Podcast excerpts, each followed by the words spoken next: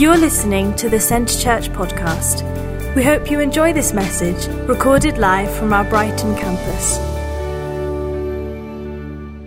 Over the next few weeks, as you might have gathered from the video, uh, we'll look, we're starting a new series, and we're, it's called Blessed. And we're looking at um, these these uh, words that are usually called the Beatitudes. These these terms in um, the book of Matthew, chapter 5. And they're basically like, they're like the opening statements of this larger narrative, this larger story called the Sermon on the Mount. And, you know, I guess they probably called it that because Jesus probably sold it on a sermon, you know. Um, and I want, I want us to imagine this sermon of Jesus as kind of like the bedrock of his teaching. It's the stuff that was remembered and written down. It's his most famous teaching. So I think there are probably two things that you might expect to find in something that's like um, the the main sort of most famous teaching of someone like Jesus. First, you probably expect he preached these ideas in all sorts of different places, at all sorts of different times over over his life. You know, there's a, there's a related sermon that's recorded in the book of Luke, and a lot of these similar ideas are, are in there. And also, secondly, you'd expect that having sort of honed his technique, having sort of worked on his style and, and pulled out his best sermon, Jesus would start it with something that really set the stage for everything else that he was going to say. So these ter- these beatitudes, the stuff that was on the video before, these these sort of beginning statements, these one-liners, I think are kind of like Jesus' sales pitch, like his shorthand for his manifesto, the the things that people could tweet, even if they didn't quite understand what they meant, or also if Twitter wasn't around at the time. Never know. So that's why basically we're going to we're going to look in a bit more depth at those statements. We're going to take one each week. We're going to be um, sort of as different people get up and preach. That's what we're going to be talking about. So you will know which one's coming next if you just like read Matthew chapter five. It's pretty cool like that. Um, but they they frame Jesus's sort of most profound teaching, and I think in that sense they're probably kind of profound for us too. If you allow me to say that in the Western church, we're very good at spiritualizing things. We're very good at compartmentalizing ourselves, putting ourselves in all these different compartments of things that matter for this and things that matter for that. We have this concept of ourselves as mind, body, and soul, which really comes more from, from Greek philosophy than it comes from um, the biblical text. And we try and separate ourselves into these various little compartments. So we study and inform ourselves to grow our mind. We um, exercise and eat well to look after our body or not, depending on our disposition. Um, and we go to church to care for our souls. But I'm not sure that that's what the Christian life is all about. I think it's more than a call to a kind of sort of compartmentalized version of ourselves. I think it's more holistic than that. You see, for many Christians, it probably doesn't really matter that much if Jesus taught anything or not. Because for, for people who think in this sort of compartmentalized way, we think, well, you know, Jesus died for me. He's my personal savior. He took care of my personal sin. Uh, that's enough.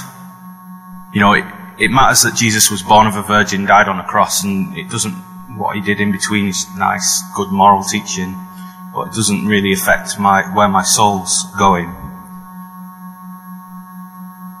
But I think that that's not the whole story. I think the Gospels spend a lot of time giving us examples of the kind of things Jesus said and did, the kind of person he was, the people he ate with, the people he loved, the people he had compassion on, um, and it's almost as if his life was a vision of how we should live. And I think that's, that's more what it's about. See, if that's the case, a teaching which says that, that we ought to change the way we, that we live is not something that impacts us just on a spiritual level or soothes our soul or some sort of other ethereal, disconnected sort of sense of something that's out there. It's holistic, it's transforming, it's, it's a life-giving story that ought to change us, ought to change the way that we live.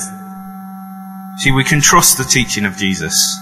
We can trust the things that he said because he lived them out. And this teaching is something that's supposed to form us, supposed to form us into the likeness of Jesus. It's not primarily about securing our soul. In fact, I think if we take a proper look at the sort of biblical understanding of um, the resurrection, we don't see Jesus' soul being restored, being resurrected. We see a whole person being restored. That is ultimately the Christian hope.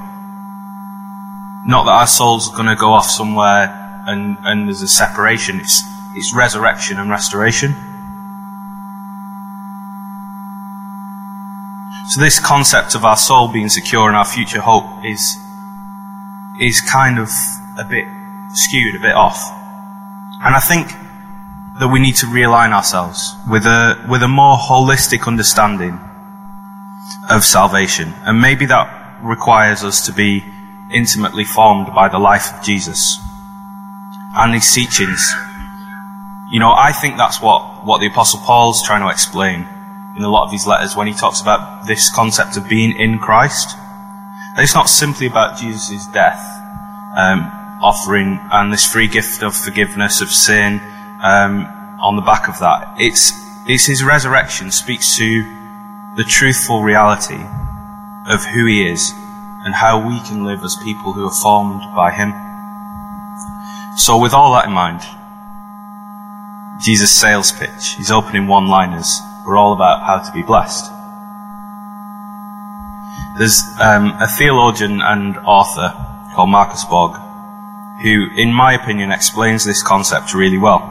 And he uses the, the following terminology. He, he speaks of a world of conventional wisdom and Jesus being a teacher of subversive wisdom. So Jesus basically turning things on its head. See, these two things are really helpful when we look at the teaching of Jesus. Because oftentimes Jesus takes what's been said uh, he takes what's commonly thought, the, the conventional sort of wisdom, and he turns it on his head. And he says, God's justice looks a bit different than the way that you thought it looked. So right at the beginning of this sermon, in Matthew 5, 3, verse 3, we have this statement that hopefully I think will come on the screen. The blessed or blessed are the poor in spirit, for theirs is the kingdom of heaven. See, Jesus, he lived in this world of convention, this world of this is the way that we've always done it, this is the way that we do things. He lived in a world where you reap what you sow. Yet he said that the birds don't reap nor sow, and God looks after them anyway. He lived in a world where you get what you deserve.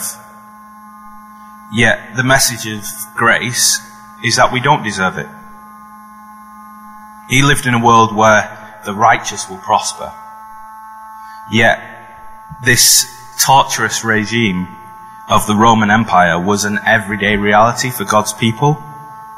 How can the righteous be blessed in a regime where evil seems to be the thing that's prospering and the thing that's flourishing? Jesus believed, Jesus lived in a world where being blessed couldn't mean what he said, it, what people said it meant. And I think we live in a similar world today, where being blessed is not necessarily what we think it means. We struggle with that tension. Jesus' response to the world that he lived in was to say, the kingdom of God is upside down. He taught that the first will be last. He washed the feet of his disciples. He hung around with the undesirables. He, He was like called a friend of tax collectors and sinners. He suffered this most dishonorable death. And through that death was somehow, which can only work in the upside down kingdom of God, through that death, he was exalted to the highest place. He was lifted up from this place of utter dishonor when you talk of like the world, the system of the world. He was lifted up to this place of the highest honor. That can only happen in, in God's kingdom when God's justice is, is at hand. See, it speaks to a logic which is upside down. Kingdom of God is not that God helps those that help themselves. The kingdom of God is that God restores the broken, that, that God gives hope to the hopeless, sight to the blind, and sets the captives free. So, it's no wonder then for me that Jesus' manifesto speaks against this conventional wisdom and declares that to be blessed means something other than what we've made it. In the, I don't know if anyone's seen The Princess Bride. It's a pretty cool film. In the words of Inigo Montoya, you keep using that word.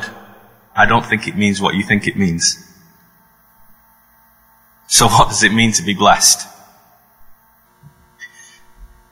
The, I was looking, I was looking around the internet at like all sorts of different people who were tweeting about being blessed and using the hashtag blessed and all this sort of stuff. I was looking for examples of people using using the word. Some some were small, some were huge. It took took all sorts of forms. There were people like um, someone downloaded a new song, and they tweeted the guy who had written this song and said that they were so blessed that they'd managed to download this song.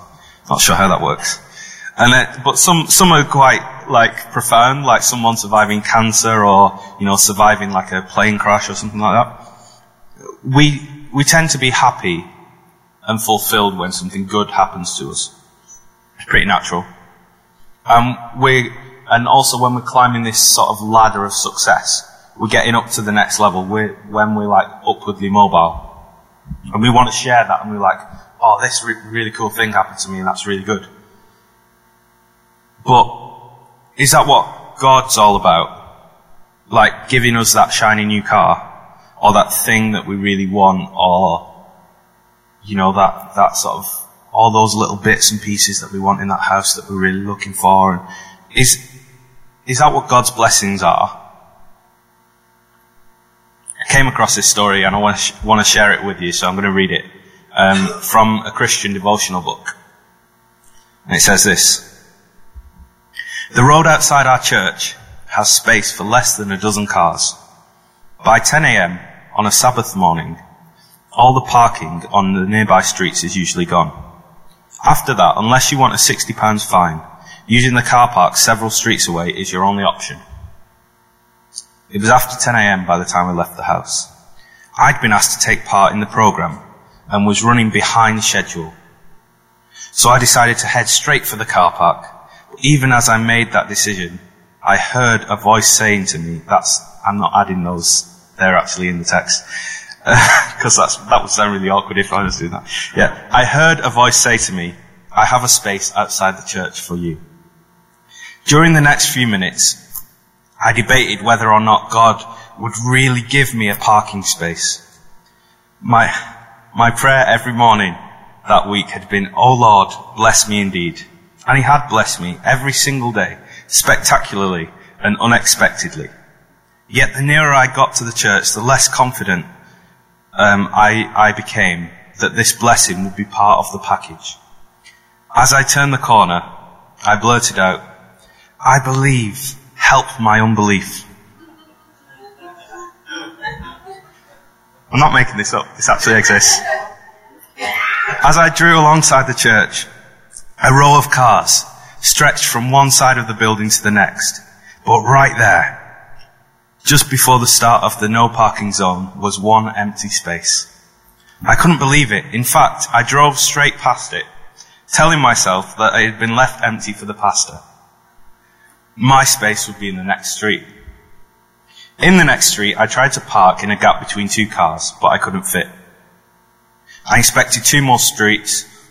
The spaces in them were so far away from the church that I decided I might as well go back to the car park. As I doubled back past the church, my eyes were drawn to that one empty space right outside. Suddenly, it hit me. That was my parking space. That was the space God had promised me. Pretty profound stuff, isn't it? You know, the thing is, I, I think speaking to about at least three people tonight, we're, the three of us who I've spoken to are not blessed at all. because, because there was, because there was such bad parking that meant that two spaces were taken by one car. So either that one person was incredibly blessed, or God hates all of us. I mean, I don't really know how it works. I mean, is that really it? Is that the extent of God's blessing? That He saves a car parking space for some? Do we serve a God that cares more about someone finding a parking space than someone who's suffering some sort of terrible illness or loss or abuse or something that really, really cuts to the core of someone, who someone is? Is God really concerned more about parking? I think we need a new normal when we talk about being blessed. If that's the best we can come up with, it's no wonder that people don't take us seriously when we talk about the blessings of God. Inasmuch as like, I want to be really happy that this woman found her car parking space. And that probably meant loads to her at the time. There are bigger problems in the world that I think God wants to be involved in, and God is involved in. Doesn't God care more about those things? Or is he too busy sorting out parking spaces for a lady who wants to help at the church? I suppose what I'm asking is, how do we define God? Because out of that definition comes an understanding of how he blesses us. There's a video that, that went viral on the internet um, a few weeks ago, and I, I, don't know if some of you probably saw it, some of you probably didn't. Um, but Stephen Fry was interviewed on a TV show, and he was asked. Stephen Fry is an atheist, in case you don't know. Um, he was asked um, if it was all real and all true, and he came face to face to God with God, what would he say? And he got quite angry, and he he began to talk about things like um, bone cancer in children and these little African worms that bore into the eyes of, of people and make them blind by eating from the inside out. And he said, if that God existed, the last thing he would want to do was worship him. And I was quite taken aback by this because I was like, well, how, how do I respond to that? Like, what is, as, as a Christian, like, how do I respond to that story that this guy's painting? Because any sort of sane, sensible human being can recognize that the world that we live in is not perfect. It's not right. It's not sorted out. It's not how it was meant to be. And how can it be fair that God rewards some with these tiny little blessings, like parking spaces, yet seemingly punishes others with terrible diseases and, and abuse and all sorts of stuff? And then I was struck by when I was thinking about this, by the fact that this world, though it was declared good in the beginning by God, is fundamentally broken. It's messed up. It's not the way it's supposed to be. You see, what Stephen Fry did in, in that um, video, in that response, created a caricature of God. Uh, and he, he created a caricature of a God that he didn't believe in.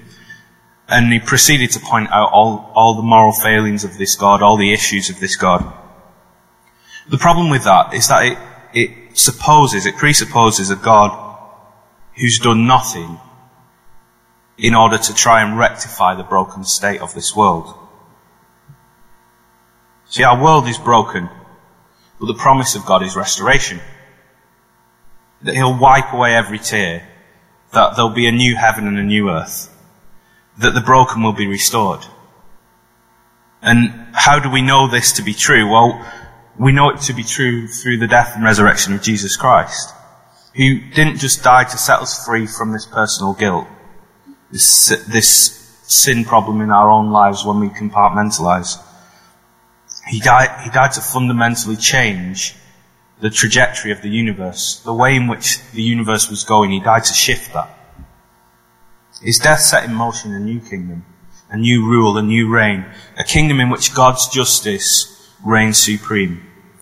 This is the kingdom that, that we've come to bear witness to as Christians.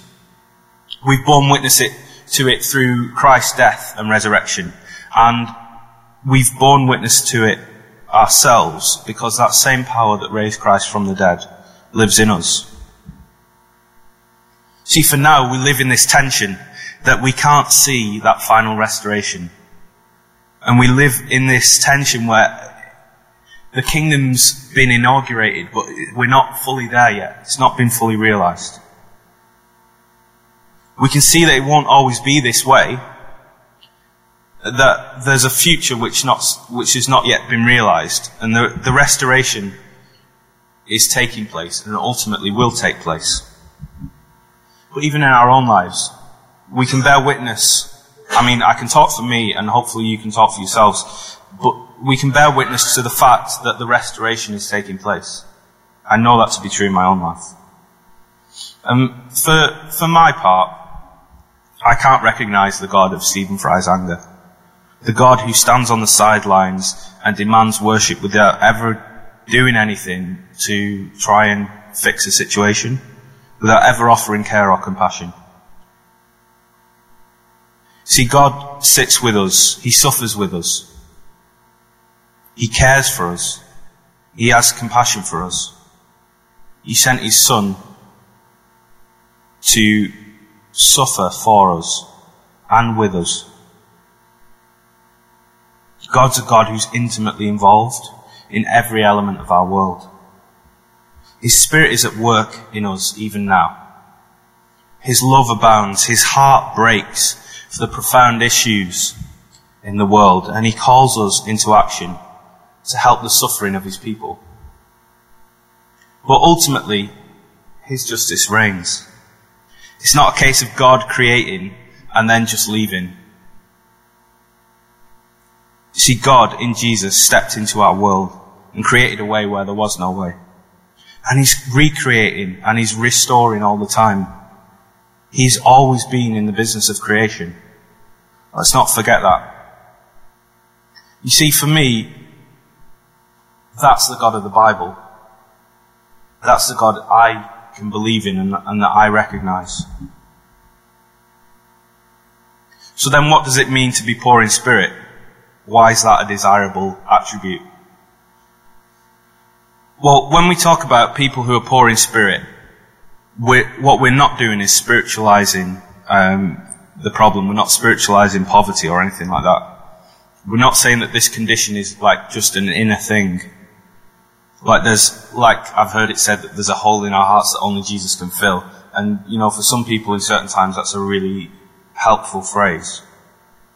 But remember that the ancient sort of Hebrew notion of, of humanity was much more holistic than the one that we've inherited from Greek philosophy.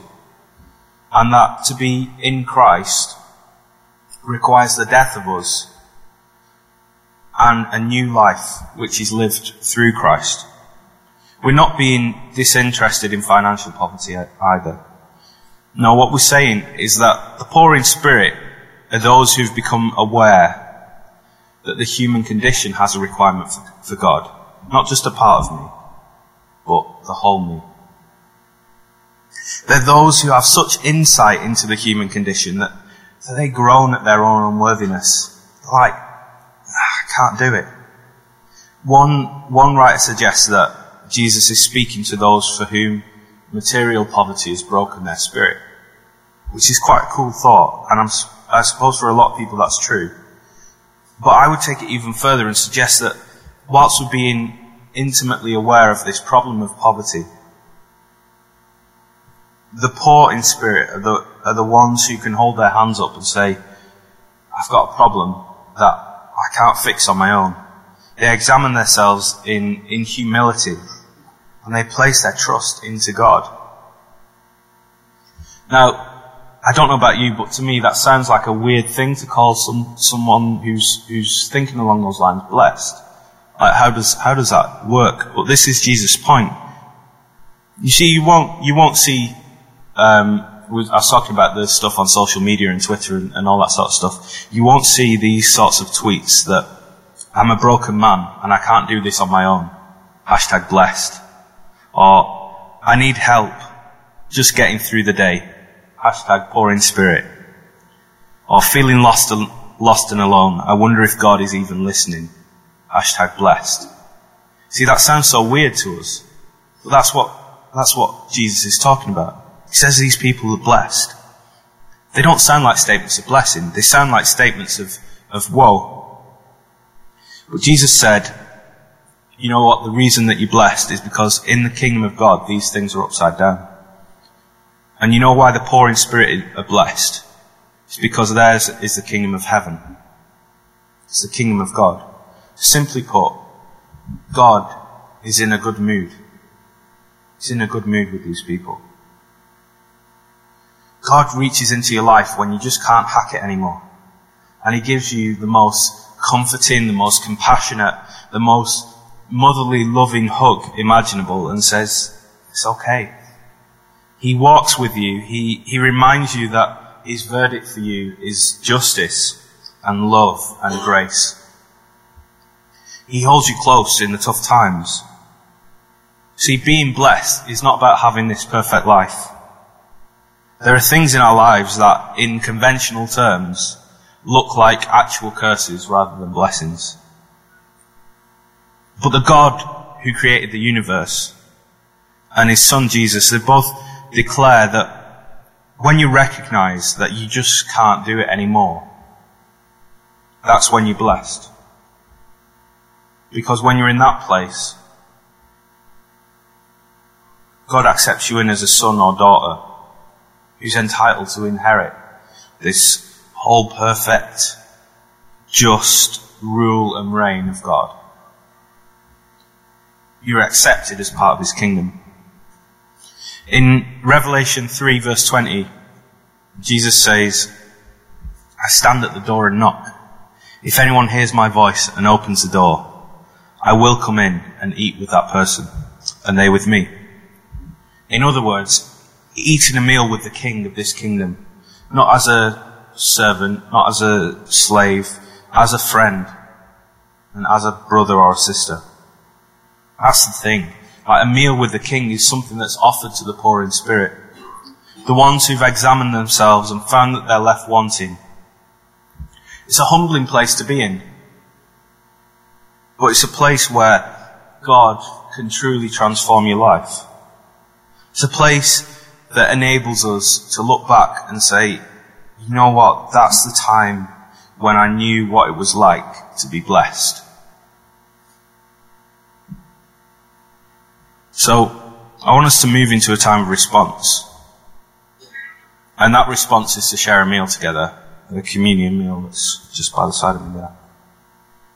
See, it's a meal which calls for us to examine ourselves and to find out that, that we're left wanting. In this time of response, be aware that Jesus is saying to you, let's share a meal together because I love you and we can get through this together as, as brothers or sisters. Let this be a time of healing. Let this be a time of restoration and of reflection. And remember that those who are poor in spirit are truly blessed because the God of the universe is without a shadow of a doubt in a good mood.